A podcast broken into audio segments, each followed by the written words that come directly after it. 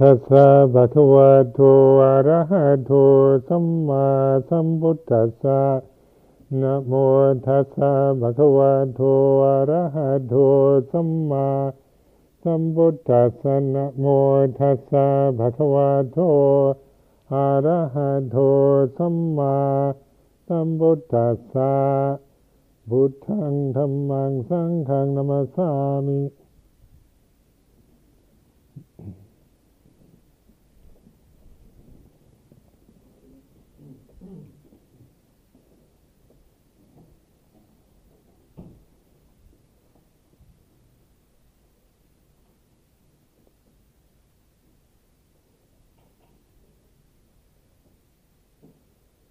is a very auspicious day indeed uh, to have so many people come to celebrate the birthday of our teacher, Tan Ajahn Chah.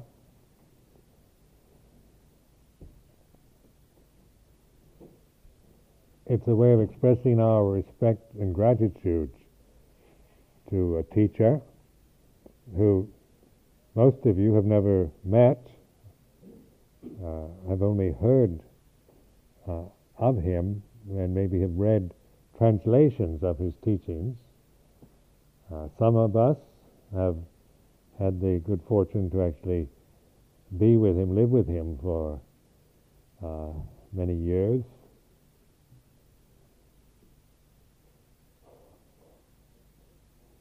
And then a birthday is this is his 72nd birthday which is a significant age. Uh, it's the what sixth sixth uh, cycle, completed six cycles of life. Is twelve years in a cycle. And our teacher is still alive in Thailand, but is no longer uh, teaching in, in a way that we uh, can uh, that we usually regard teaching. He's, he had a, a, stroke about eight years ago, and many complicated things happened in which uh, he is now quite uh, uh incapacitated, well, physically. And so over these past eight years, um, we've had to adjust, readjust ourselves to, uh, say, taking care of, uh, looking after our teacher, uh, rather than him looking after us.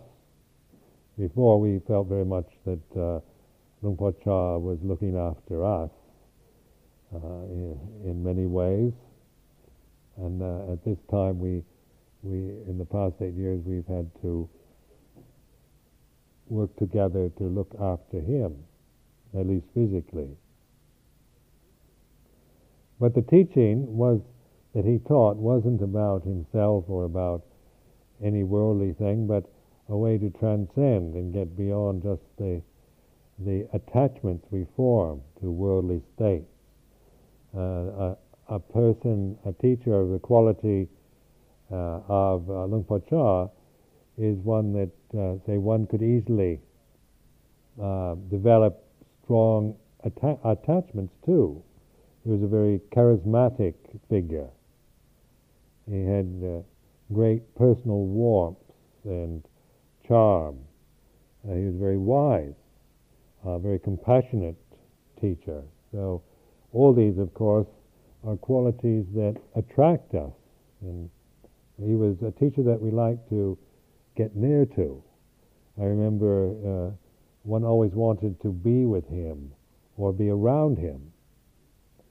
Uh, in the evenings, he usually would, in Thailand, the, the, the kutis that uh, monks live in, usually they're built on pillars so that they, the monk usually lives uh, uh, upstairs in a, in a little room and then down below, he would have a, a kind of meeting area underneath the, his uh, kuti. And usually in the evenings, after the evening chanting, he'd be sitting there, and we could all we'd find ourselves uh, inclining over towards his kuti. At least I would find myself almost fatally, magnetically attracted over. Uh, my kuti was usually in an opposite direction, but after the evening chanting, I somehow would find myself uh, kind of being pulled over or compelled over to that, to the direction of his kuti, uh, wait, looking to see if he was sitting there underneath his kuti, and then one would join him. Many times one didn't have anything to discuss personally, or had, had didn't have go there to to talk about anything in particular, but one enjoyed just being with such an excellent kind of human being. So this is this is uh, something that uh, that I'd never really experienced before. I never felt in my life uh, that I could that that there that this was possible. That I would just before my relationships uh, with other human beings were usually quite selfish or formal or traditional, uh, based on all kinds of things, but uh, on attitudes and problems. But with Luang Por Chah, one began to appreciate the attitude of of uh, of just being with, physically being near and with uh, a wise, compassionate human being. At first, my first year uh, living with him, my, my, ability to understand and comprehend what he was actually saying was was very limited, since I, I didn't understand the Thai language, and he couldn't speak English, so I would find myself just more or less uh, sitting around, usually not understanding very much at all. But still, that was all right. That was uh, it was one still wanted to be near, physically near such a, a person.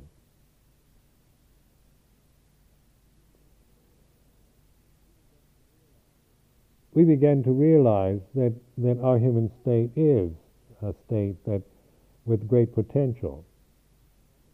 That um, the problems we create, the the uh, the complications of our minds, uh, the selfishness that we tend to to produce out of our out of our minds uh, make life very difficult for ourselves and the people around us, and our societies become complicated and and uh, with endless problems.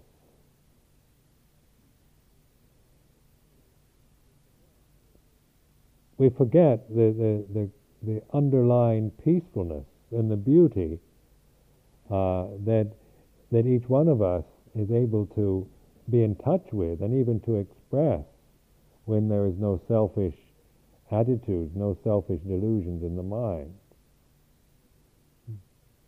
And yet, so many many of us used to go and seek a, a kind of trying to get away from people because we felt there was too much demand on us, or there was too much conflict, too much irritation, too much annoyance. I used to find myself as a layman uh, always trying to get away from other people because I found people generally irritating. I thought it'd be nice to just live alone where I wouldn't have to be irritated. But yet, living alone isn't the answer either because one gets lonely.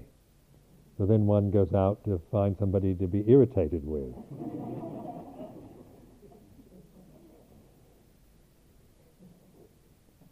but then the ideal experience was to find someone that who would reflect your own stupidity, selfishness, uh, your own fears and anxieties, and sometimes that would be rather upsetting. It wasn't always just serenity and and uh, tranquility around uh, Luang Por Chah. It wasn't that.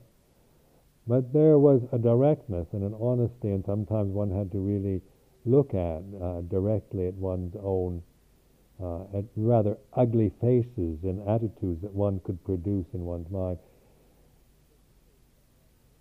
Because he was quite capable of, of, of setting off various things within our minds, but, the, but it wasn't to irritate or frustrate us, but to encourage us, compassionately encourage us to look at ourselves. Look at our look at the foolishness, the fears, the anxieties, the worries, the endless problems and complexities that we can create out of nothing. So one never felt uh, in the presence of Luang Por Chah that there was any any kind of uh, there it wasn't uh, one trusted him in other words. One had a confidence in him that that when one was around when one was near that even though sometimes it was rather painful to have to to look at unpleasant things within yourself, it was always uh, an opportunity to come to terms, to relinquish, to bear with, to be patient, to endure that which we would in no ways bother to endure if we were with somebody else or in some other place.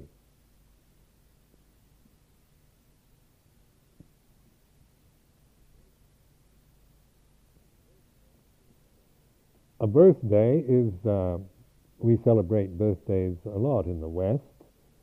Uh, birthdays are very important to us.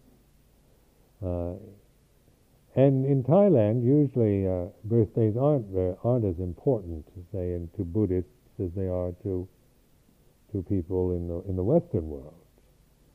Uh, birthdays are in Thailand. Buddhists would, if it was somebody's birthday, then they'd go and they'd take offerings to the monks rather than than uh, waiting to receive gifts from from friends.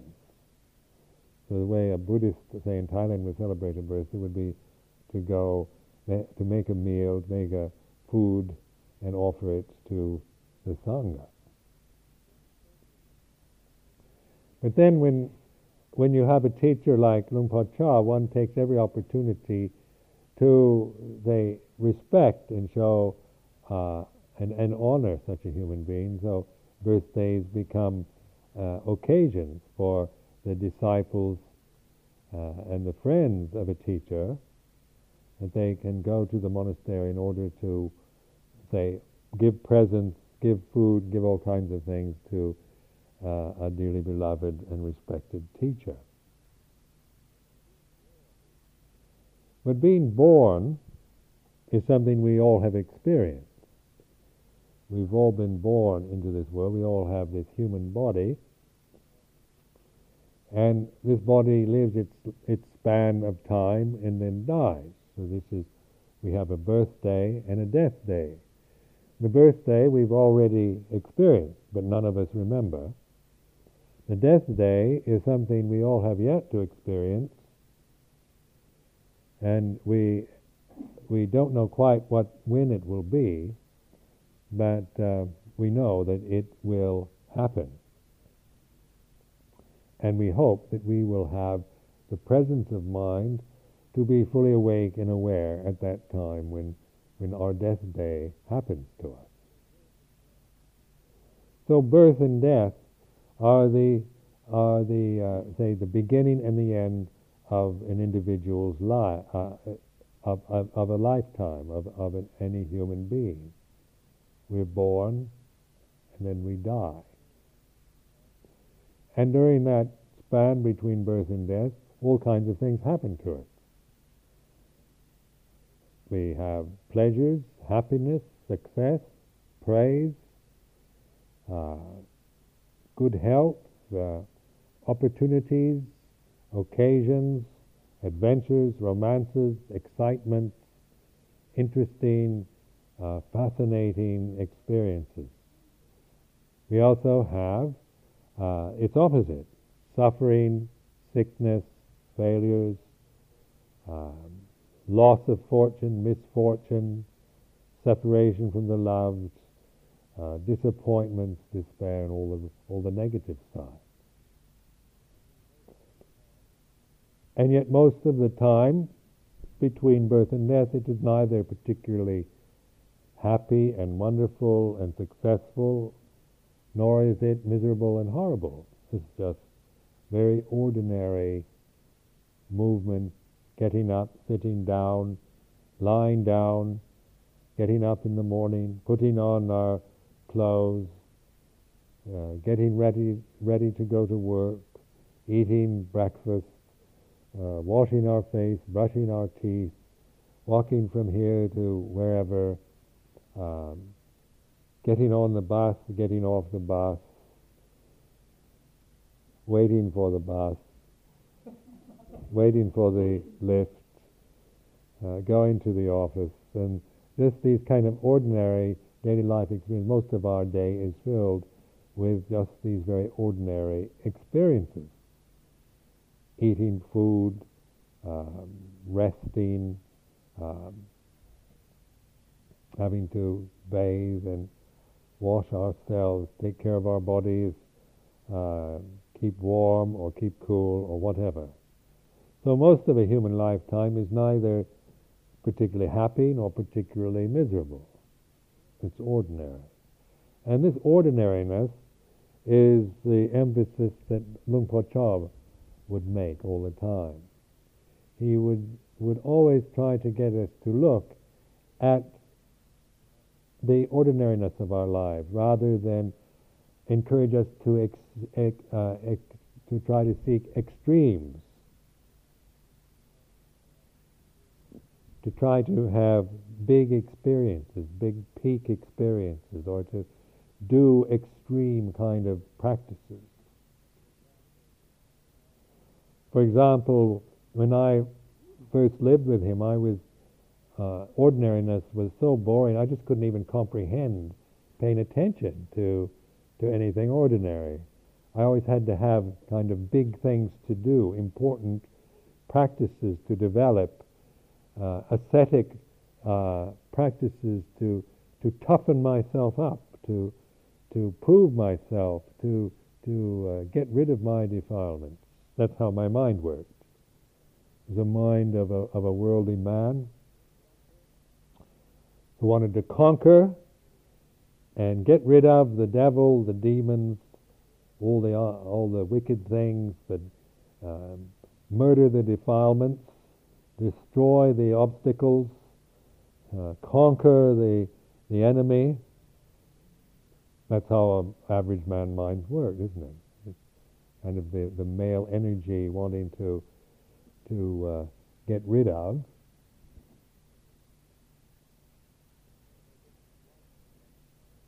So just in one one uh, one, for example, uh, in regards to eating food, the way we eat food from the from the alms bowl. I used to, uh, I had at first a, uh, bit of a problem with the food that we would get because it was a very different kind of diet than I, w- than I was used to. A different kind of uh, seasonings and, and different types of foods would be given to me. And so uh, I would, uh, you know, determine to, to eat this food. Uh, but I noticed the monk next to me was always uh, able to eat everything in his bowl. In fact, uh, everything went into his bowl. If he was given a, a cup of coffee, it, the coffee went inside the alms bowl along with the fish and the pork and the chicken and the curries. If he's given a, a bottle of Pepsi Cola, I'd see him pour this Pepsi Cola into the alms bowl. And uh, every, like uh, a pudding or a sweet whatever, everything went in into the alms bowl, one thing on top of the other. And I thought, this is this is what I should be doing. This is this is really good practice. And yet, at first, I couldn't I couldn't make myself do that. But I eventually uh, would uh, try to to do this kind of practice, to try to make everything as nauseating as possible, thinking that that was what I was supposed to be doing. I'd go on fast and try to see how long I could go without any kind of nourishment. And and uh, see see what that was like. And I always had some plan, some idea of of torturing myself in regards to food. And if I found myself enjoying food at all, I began to feel that I wasn't really practicing. That if there was any kind of pleasure involved in anything, it was somehow bad, and that one should uh, try to uh, make life as difficult as possible was the duty of a monk. So I uh, proceeded with this this plan, but after a while, and I thought and I thought I was being a very good monk. You know, and uh, I, of course, I would manage to, you know, not in any kind of uh, overt way, but I was hoping that everybody was kind of looking at my practice because I like being praised, and people say Sumedho was really a good monk. And one day I went to Ajahn Chah, decided to go on a on another fast, and I asked him about it, and and he said, "Oh, that's fine." Then he pointed to a monk uh, sitting near him, and he said, "But that monk over there, you see, he doesn't have to do all these things. He just eats what he gets. He doesn't make any problem about food. Uh, he doesn't have to go on fast." And then Ajahn Chah laughed kind of cheerfully, and leaving me with this. Well, I said, uh, he said I could do this, but then he then he pointed out that this, this really wasn't necessary. That uh, maybe I should just learn to eat ordinary, or not make any problems about food. Uh, that there was just the the way we ate our food, the style of eating from the bowl, and that the whole purpose was to provide nourishment for the body uh, and to be mindful. And there was no need to, to, to make a problem about the, this, this eating of food. That the, the monastic life was such that it, the Vinaya discipline, uh, the, the way of practice, is around quite ordinary things. And learning to live a, a life in a quite ordinary way, but mindfully, rather than just perfunctorily or habitually.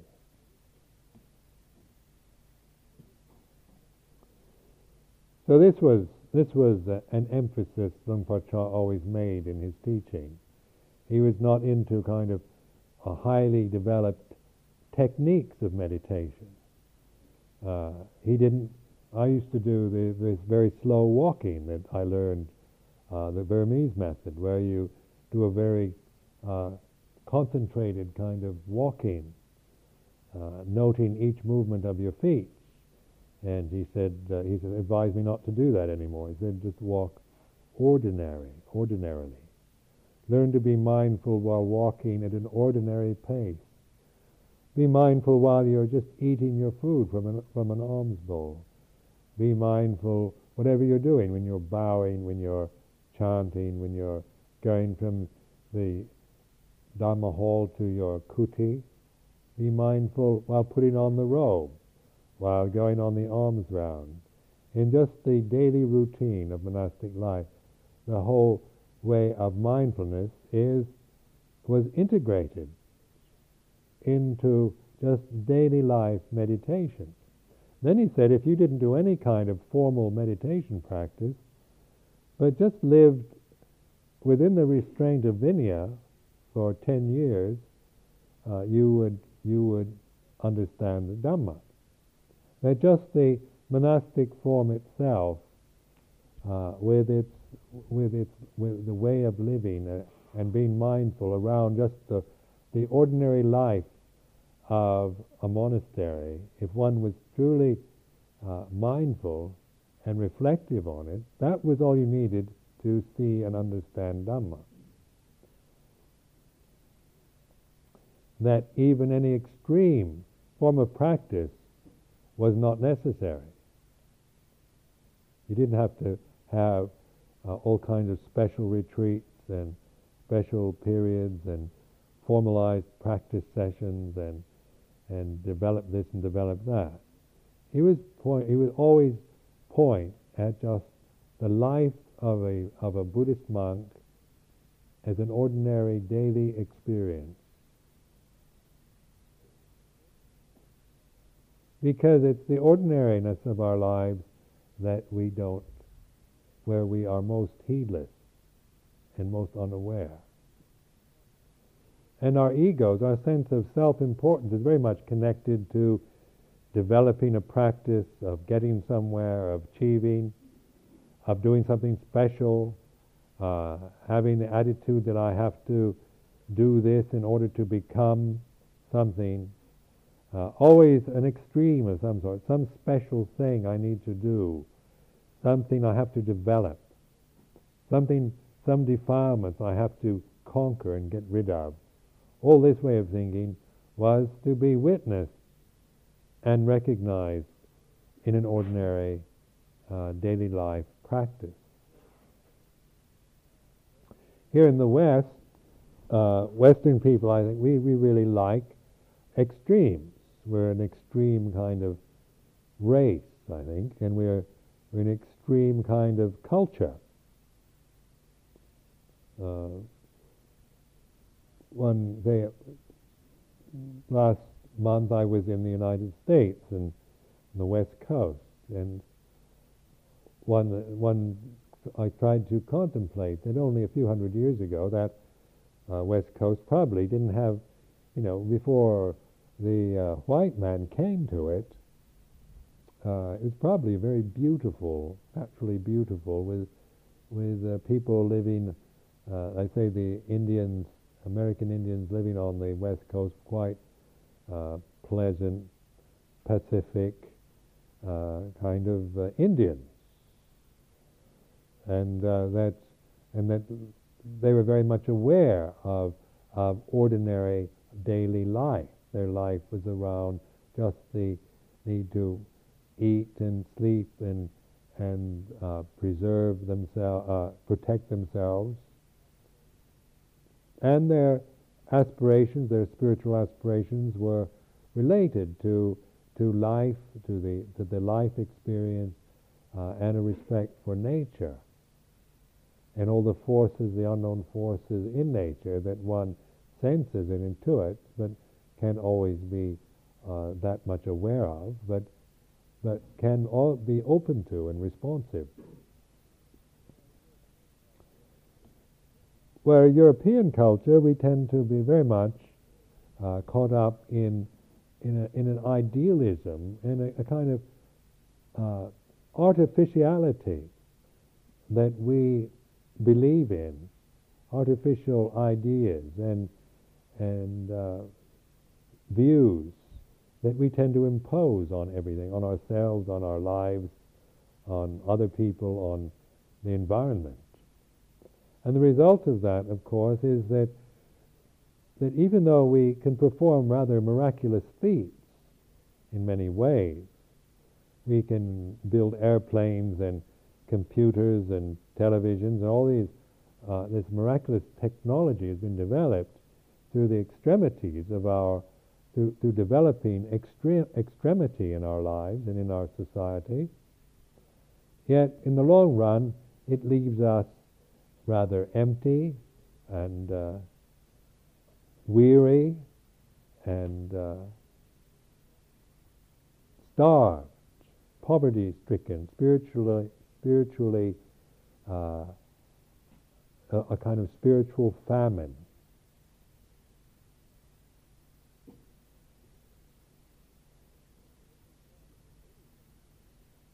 When we come to Buddhism, to Buddha Dhamma, we tend to approach it in very much the same way, wanting to, to, to become something, wanting to become an enlightened, to become an arahant, to become somebody special.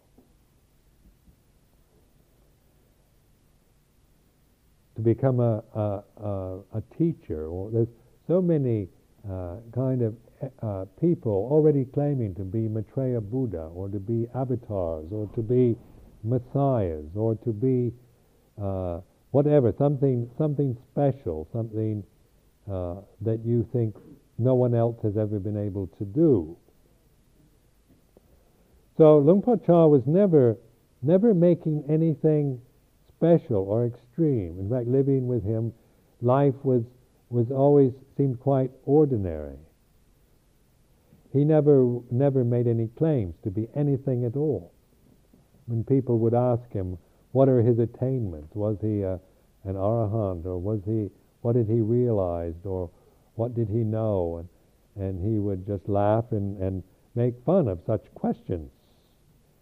He wasn't interested in trying, in trying to, to point to any, any, any, any deluded state and uh, as if it were anything other than a deluded state. And any attempt by any of us to try to create uh, any, a kind of super uh, Superman out of uh, Ajahn Chah was also uh, he was also quite good at making fun of us and making us look quite ridiculous when we would attempt to do such things. In his daily life, he was he would be quite ordinary, just eating uh, his food mindfully, uh, going on his alms round and and uh, doing whatever needed to be done. He didn't seem to to have to do all kinds of special things. He always seemed to have time for his disciples, always had time for the lay people, uh, always seemed to be able to uh, um, solve problems and and uh, deal with the the daily life experiences in a, and respond to, to life in a, in a wholesome and skillful way. But it never looked, uh, it, never, it never had uh, a kind of miraculous quality to it or a, a fantastic quality. And because of that, I used to find myself sometimes uh, wishing that, that I could live a life that had more kind of uh, excitement and more kind of uh, opportunities for, for wonderful experiences, uh, marvelous realizations, um, having wonderful signs and, and great messages and visions. Because just breathing and sitting, standing, walking, lying down, and just eating food from your alms bowl or putting on your robe seemed like nothing worth paying attention to. These were just so ordinary, rather boring things that one did, but there was nothing interesting about them. They didn't seem to be worth one's attention. But the idea of developing special kind of powers of um, mental control, uh, I used to long to be able to levitate off the mat or walk on the water or be able to read other people's minds, or to do something really special, because just watching one's breath didn't seem to be getting me anywhere. I was just watching my breath. That's all that ever seemed to happen.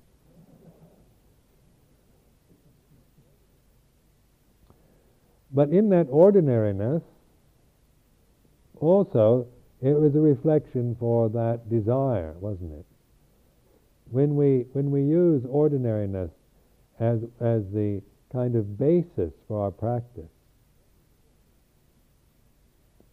then we begin to see the desires in our minds for attainments, for special uh, achievements. Wanting to become something, wanting to get rid of things that, that annoy us wanting to feel that, we, that I am getting somewhere, that I have reached a certain state, that I know something, that I'm somebody who knows something, who's, who's really getting somewhere in the practice. But the way we'd practice we'd always be listening to this, this ego, this sense of, of I want to become, I want to get somewhere. I'm afraid that I'm not getting anywhere. I'm afraid that I can't, maybe I can't do it, maybe I'm not good enough, maybe I haven't the ability, the self doubts or the desires. these were being looked at and observed because we were allowing them to be co- fully conscious. We were allowing these doubts and these fears and these desires to be conscious.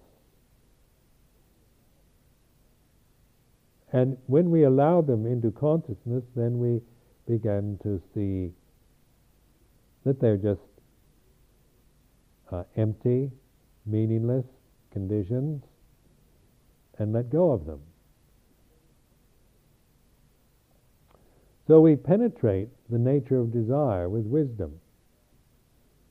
And so any desire, desire to become, desire to annihilate, desire for pleasures, desire uh, to have uh, unusual experiences or to have interesting time or, or anything in regards to myself becoming something would be witnessed to as an object, be seen, and in that understanding, in that uh, realization of the nature of these conditions, then there was uh, a letting go and a non attachment and a freedom from that incessant, compulsive uh, desire to become something or get rid of something.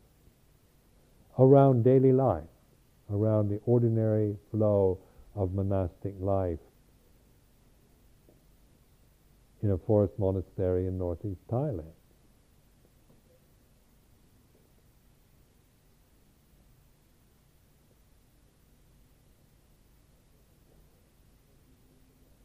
When I came to England 13 years ago, I'd go on retreats, started going on 10 day retreats uh, at Oakenholt in, uh, I mean, we'd go and live in a Buddhist center in Oxford and found uh, myself getting very kind of high on, on concentration, which made me again very greedy to have more. One one really wanted more of these, of these blissful moments, these special experiences, uh, where your mind is very concentrated and you feel just so full of bliss and peace. Uh, and then the attachment to that state, uh, the desire for more of it, desire to, to have it again and again and again, thinking that was where it, it's at that the purpose of our practice was to attain these kind of, have more and more of these experiences. But Luang Por Chah's emphasis wasn't on those experiences, but was on the reflection of the desire to have and achieve and attain or to get rid of the obstacles that, te- that seem to prevent us from those kind of uh, experiences. So more and more, as, our, as we learn from life, say here in England at the monasteries here, Amaravati, Chithurst, and the other branches, we find ourselves not so much concerned with, with special, with specialties or extremity, but just the flow of life, daily life, as we have to experience it in this country. We're not trying to, to say that uh, a monastery here in England should be exactly uh, like uh, the monastery in Thailand. We have to, to, to do everything the way they did in Thailand because that we can't do. We can't make everything happen the way it did in Thailand. We try to, to use uh, our experience in the forest monasteries of northeast Thailand as a, as a guiding example. But we have to take into account the conditions that surround us the way things are in a non-Buddhist country, in a in a climate that's considerably colder, uh, in uh, with the culture that we're in, the places that we have to live in, the kind of uh, situations we find ourselves, that which has to be done just in order to to live and survive, and to do what is necessary. But still, it's the flow of life, isn't it? The ordinariness of life, uh, the way things happen, the way things move and change. This we we begin to feel a sense of contentment and being at ease with the flow of life. No longer do we want high experiences or to be highly concentrated or to have special conditions. At least I find that, that the idea of trying to have special conditions and to try to organize things for my, to get extreme conditions for my practice, no longer, that kind of way of thinking is no longer attractive or, or realistic to me. If my mind starts thinking I want to have more time alone in order to develop my practice, I see that as a condition of my mind rather than as something I should be doing. I don't believe anymore in all those kind of things that, that go on in my mind. I don't respect them, I don't believe in them, because I trust more in just the ordinary flow of life, as it is for me as an individual human being in the position I'm in.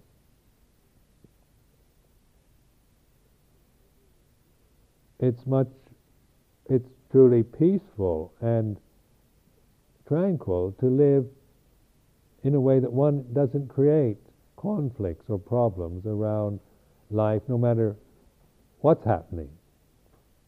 And this takes a determination, uh, a, a willingness to, to learn from experience, and to abide with the way things happen to be, both in their pleasant and unpleasant aspects and neutral ones.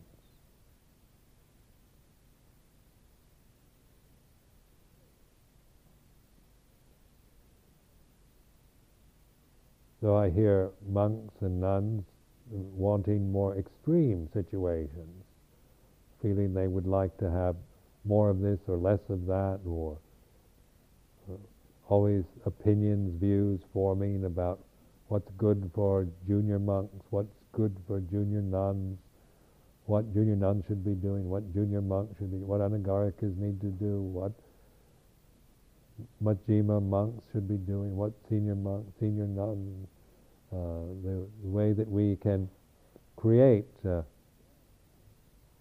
in our minds realms of of beings called juniors and seniors and should be's and shouldn't be's. These we can we can listen to, we can observe rather than believe. We're not here to to try to establish uh, a perfect convention that is uh, that we apply under all conditions, all situations. But we use conventions in order to reflect on the desires that arise in our consciousness, in order to be to see and understand desire, and then to be able to let it go. It's only through that understanding that we can let go of desire. If you try to get rid of desire, then that's suppression. But with right understanding, then there is relinquishment, abandonment of desire, which is not a suppression, but a letting go and a realization of non attachment. And that's done in the ordinariness of daily life. Now, that doesn't mean that, that we shouldn't have any extreme experiences. As if we talk about ordinariness as the way, then you're going to go start thinking, I shouldn't, I shouldn't ever have any kind of extreme experience at all. I shouldn't ever uh, have any time alone. I shouldn't ever expect or want or or go on a retreat by myself. Or I shouldn't uh, ever ask for anything if I were a good monk or nun, I should just be mindful and aware of the flow of life uh, I- I- throughout the day and night uh, as an idea. That's what I should be doing. Well, that's another opinion in view, isn't it? It flows to the mind. The, the way we can take an idea of ordinariness and make an extremity out of it. So then ordinariness becomes a cause celebre for our lives. And anybody who wants to do anything that we think is unordinary, we, we accuse of being uh, uh, selfish or Uh, not understanding the, the way, not understanding the practice, not doing what the Ajahn says, and so forth. We can, we can be, we can make a cult out of ordinariness. So what can we do then? If the extremes and the ordinary is not, but then we're not trying to, uh, we're not trying to attach to ordinariness as an idea, but to reflect now in whether it's an extreme situation, an ordinary one, it's only through mindfulness that we recognize that whatever it is, whether extreme condition, uh, good, extremely good or extremely bad, or just ordinary, that whatever is subject to arising is subject to ceasing. The birth and the death of the conditioned world, the beginning and the ending.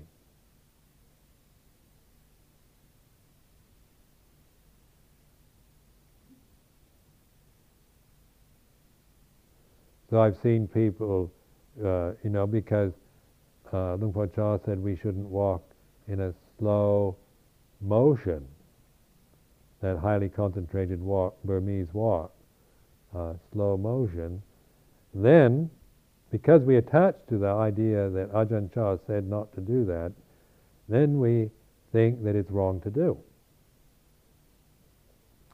So then when we see somebody walking very slowly, we think, they should just walk ordinary.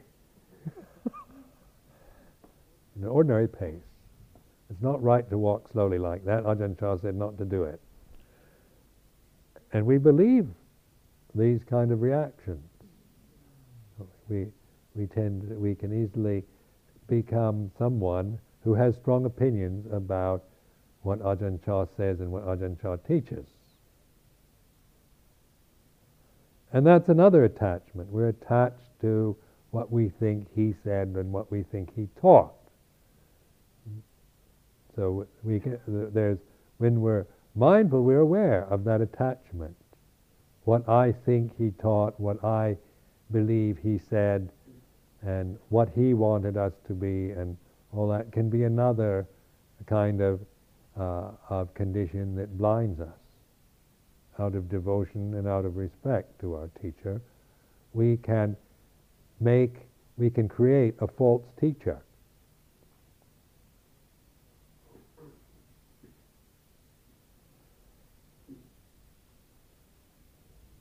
So in the practice of Dhamma, we are really not trying to to uh,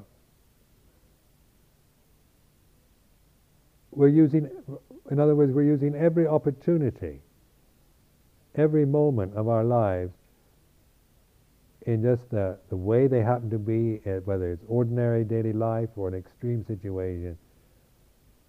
It is the way it is, and we can observe, we can witness that whatever is subject to arising is subject to ceasing. Because this law of impermanence applies to every condition, whether it's the most extreme, the most refined, the most coarse, the most gross, or the most, or the, I don't think anything can be most ordinary, but just ordinary.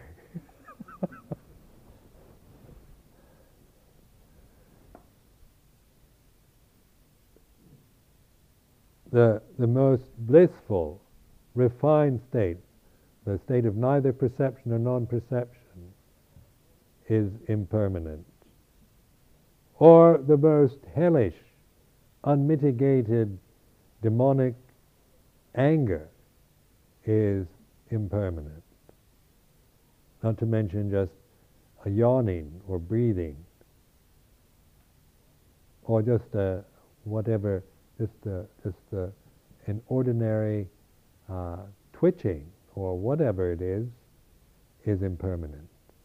So this impermanence applies to all, con- all the conditioned realm.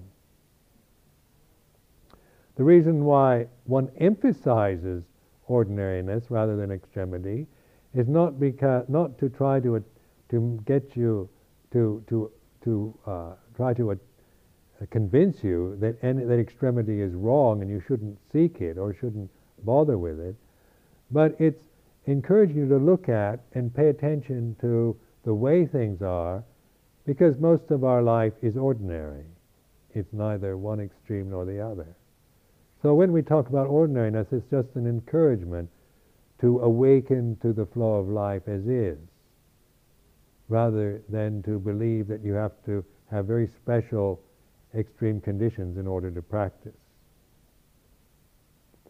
The Vinaya discipline of a Buddhist monk I used to contemplate because at first, when I first became a monk, I thought that Vinaya was an extreme.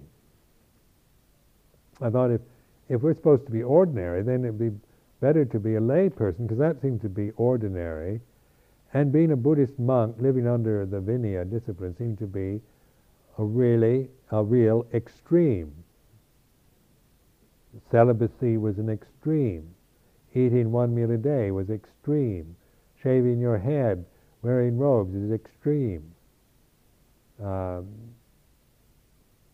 just the whole, the whole, uh, it seemed everything, uh, our, our whole life seemed to be a kind of extreme form because I took ordinariness to be the lay life. That seemed to be normal, the way lay people live, the attitudes, the, the views, the opinions, the, the, the way, the, uh, the things that happen to you in, in an ordinary lay uh, situation was considered normal, was one felt was normal, and then therefore ordinary. But on further reflection and investigation, I began to realize that the Buddha established the Vinaya around ordinariness rather than extremity. And that actually lay life is just is is an extremity rather than the monastic life. Don't expect you to believe this. I'm saying that you're all extremists and we're not. even though you probably thought we were the extremists. You probably think the nuns are extreme, that women taking things going too far, shaving their he- head, and uh, living a, a, a, disciplined life is an extremity. But if you contemplate the Vinaya training rules, you'll find out they're all quite ordinary rules. They're about just being a decent human being, a considerate, mindful, man or woman in regards to what you have and the people around you. Uh, Vinaya rules are, are not extreme rules. They don't ask you to do anything very much, but just be mindful around uh, what you're wearing and what you're eating, uh, when you go to sleep, well, just uh, relationships to junior, to senior, to monks, to nuns, to to uh, senior to junior, and all the Right? It's about living in an ordinary daily life in a decent and respectful and moral way. Then I began to realize that Vinaya was a way of living. It wasn't, it, it wasn't created in order to just become a monk or a nun just briefly in order to, to do it and, and then to disrobe, but it was a, a whole way of living one's life as a lifetime living within the restraint uh, and the, of the Vinaya discipline, if it was extreme, one couldn't possibly live a lifetime as a Buddhist monk or a Buddhist nun. If if this if this if if the Vinaya was was just uh, a series of precepts uh, that forced us to go to extremes, but because they are precepts and training rules about being mindful in ordinary daily life around the few possessions, the few requisites, and the flow of our lives within, uh, within a trusting, uh, uh, state of mind, a mind that is open, trusting uh, in truth, refuge in Buddha Dhamma Sangha, all of this, to, that this is the norm for a human being. This is, this is something that we, when we, when we find the natural flow of life within the restraint of our discipline, we find life very, very simple. Life has been simplified. It's very, it's, uh, it's not complicated. It's, it's uh, pleasant, content, uh, a way of contentment, of being easily contented, uh, being, uh, feeling at ease with simplicity and ordinariness. For example, when we when we leave, uh, say this this day was was a busy day, a special day. But when we go back to our rooms, we go. We don't need to do anything. We need. We can just watch our breath or sit without having to do anything. We don't have to become anything. We don't have to distract ourselves. We can just sit and be at ease with sitting and breathing and the silence of a mind and the peace, the, the natural way of things, the way it is, here and now. So even though the Buddhist monk and the Buddhist nun look like an extreme in a society such as, as this one, what I'm suggesting is that it's not, it's the most ordinary it's ordinariness itself. It's normality rather than extremity. And then I'm also implying, because of that, that most people's lives are an extremity, where you go up and down emotionally, all over the place, love and hate, anger and and happiness and and uh, fears and desires and ambitions and compulsions and obsessions and and and people's uh, you can see uh, the, the, the mind can just emotionally you can go up and down so many times in a minute. The emotions uh, can uh, just move very quickly. You can love everybody in the world one moment and hate them the next.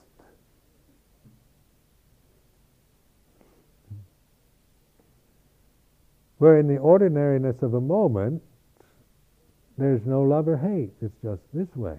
It's peaceful. There's the breathing of the body, the, the sitting posture, or standing, walking, or lying down, ordinary posture. There's just the feeling, uh, the way things are, consciousness as is.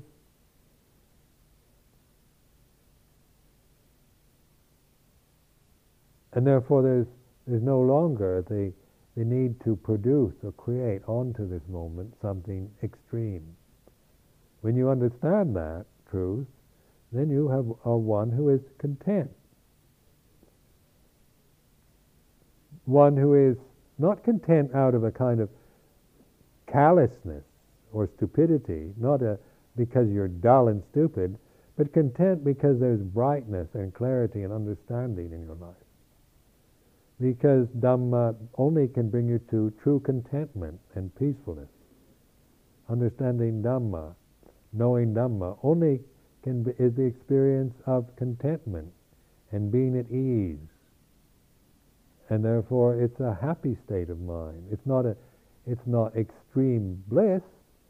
It's not a, just absolutely fantastic, but it is, uh, say, the highest happiness but not high in the sense of an extreme, but transcendent happiness, or happiness of knowing and of being, in which the changing conditioned realm is no longer a delusion and no longer a problem. And this is, this is, uh, say, in, uh, in, in Luang Por Chah's life, he was an example of this for us. Because as you lived with him and were around him and began to not just the same, not just the formal teachings he gave, but one began to see that this man wasn't just a, a good speaker and and a clever uh, uh, and clever and and and uh, could, you know, give and was just using charisma and charm, but he was actually a human being who was peaceful, calm, at ease with life, at ease with himself, at ease with the present situation as is. When we came to England the first time in 1977, I was wondering what Luang Por Chah would do when he, when he came into a foreign country, because he never left Thailand, except to go to, he went to Laos one time, but that's just the same as Thailand. He'd Never been out of Thailand. In Thailand, he was highly respected teacher by that time. By 1977, he was famous, highly respected, adored in Thailand. I thought, what will he do? What will happen to him? He will he be able to maintain his equanimity and contentment and uh, humor in a country uh, that's cold and in a, in a, whose culture, whose habits, whose manners are totally different. But I found when, when, we, when we landed here in, uh, at Heathrow Airport, and well, he didn't. He seemed quite at ease, quite content with the flow of life, as he happened to be experiencing it, uh, and with all its, and even though it was very different in its qualities, and and uh, and if you've been used to being a, a, a highly revered teacher, uh, when you find yourself in a country where you're nobody knows who you are, you're just a strange looking creature rather than a highly revered one. Uh, you're, you can be uh, insulted and uh, even threatened. And yet, uh, Luang Por was always at ease, seemed to be at ease, and, and uh, that sense of contentment and peacefulness was never seemed to uh, disappear. And so that this was this was uh, uh, one, one began to see that this was a human being who actually had uh, practiced what he was preaching, what he was saying, had realized that, and could respond to life in that very ordinary way. Because uh, here in, in England, uh, he didn't come across as as a he wasn't proclaiming himself to be anything. wasn't uh, wasn't uh, in any way trying to to do anything special in this country, but just be here, to live here, to breathe here, to sit, stand, and walk and lie down here, and and to be and to just be a witness to the flow of life as is.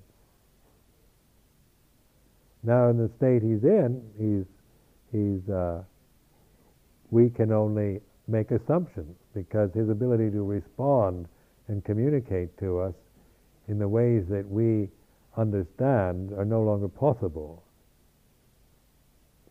So some people project all kinds of things onto him, thinking that he doesn't know anything that's happening. He's like a, a vegetable that doesn't understand anything. Others uh, believe that he knows everything that's happening every moment, knows every thought in your mind.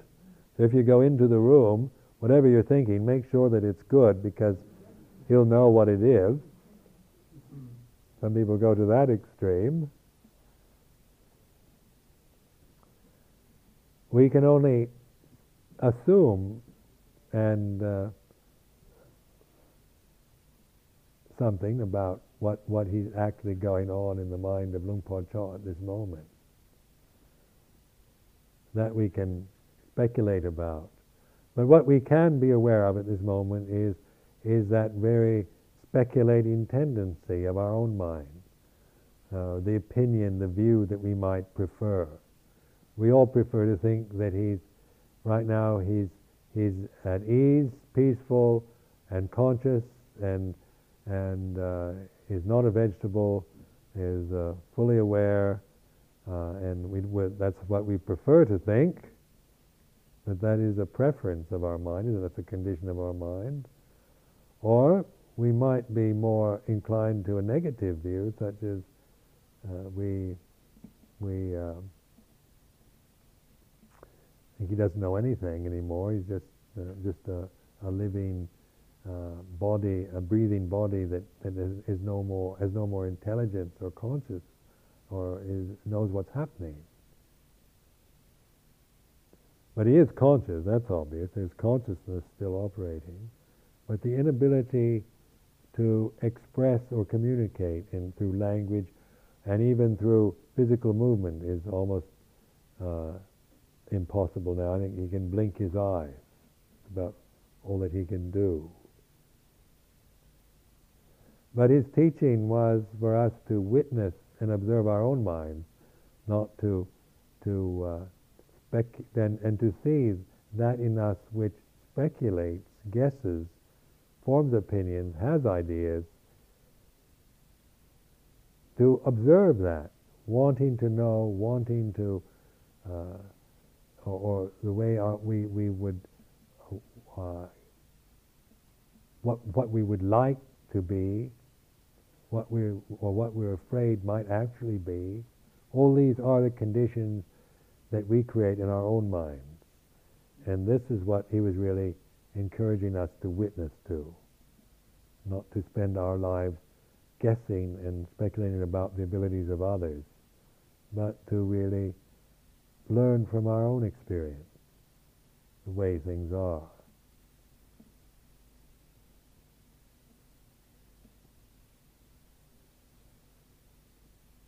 Birth and death then is a birth of a body. Luang Por Chah has yet to die physically. The body has, is still alive, but ultimately, there's no one that was ever born and no one ever dies. There's the changing conditions that come and go. Uh, but as you understand Dhamma more and more, then you don't create any person onto the condition. It's just the flow of life. What is born dies, what begins ends. And people, personalities, we create. They're our creation. And they are born and die in our minds all the time. What you think you are is something that is born and dies in your mind. And so all the time we're experiencing birth and death through our ignorance and our fears and desires. We're experiencing these mental births and deaths. We don't even know what's happening because we don't, if we're not mindful and we don't understand Dhamma, then we don't, we can't figure out what's happening. We just get confused and worried, anxious, frightened by uh, what happens in our minds, what happens to our bodies. But as we understand Dhamma more and more, then we realize there's nothing to fear.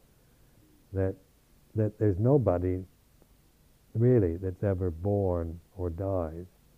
Or there is a body that is born and that body dies, but it's not, it's not a, a real thing. It's not a, a kind of permanent person. It's not, it's not a personality. Personalities arise and cease in our minds. And that which knows, that which witnesses, they, that which can see the truth is not something that is born or dies.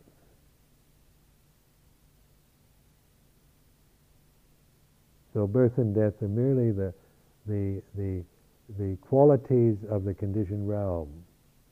It's merely the, the pattern of conditioned phenomena and there's nothing wrong with it, nothing bad about it.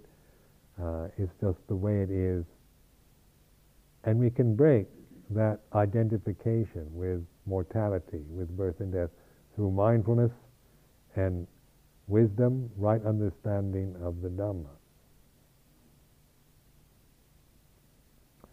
So this evening we'll have, we can invite uh, some of the other monks who have uh, had uh, been with uh, Luang Por Chah for many years in order to hear uh, and listen to uh, what they, some of their anecdotes and their feelings, their, their uh, understanding that they have uh, realized through being with this very fine teacher.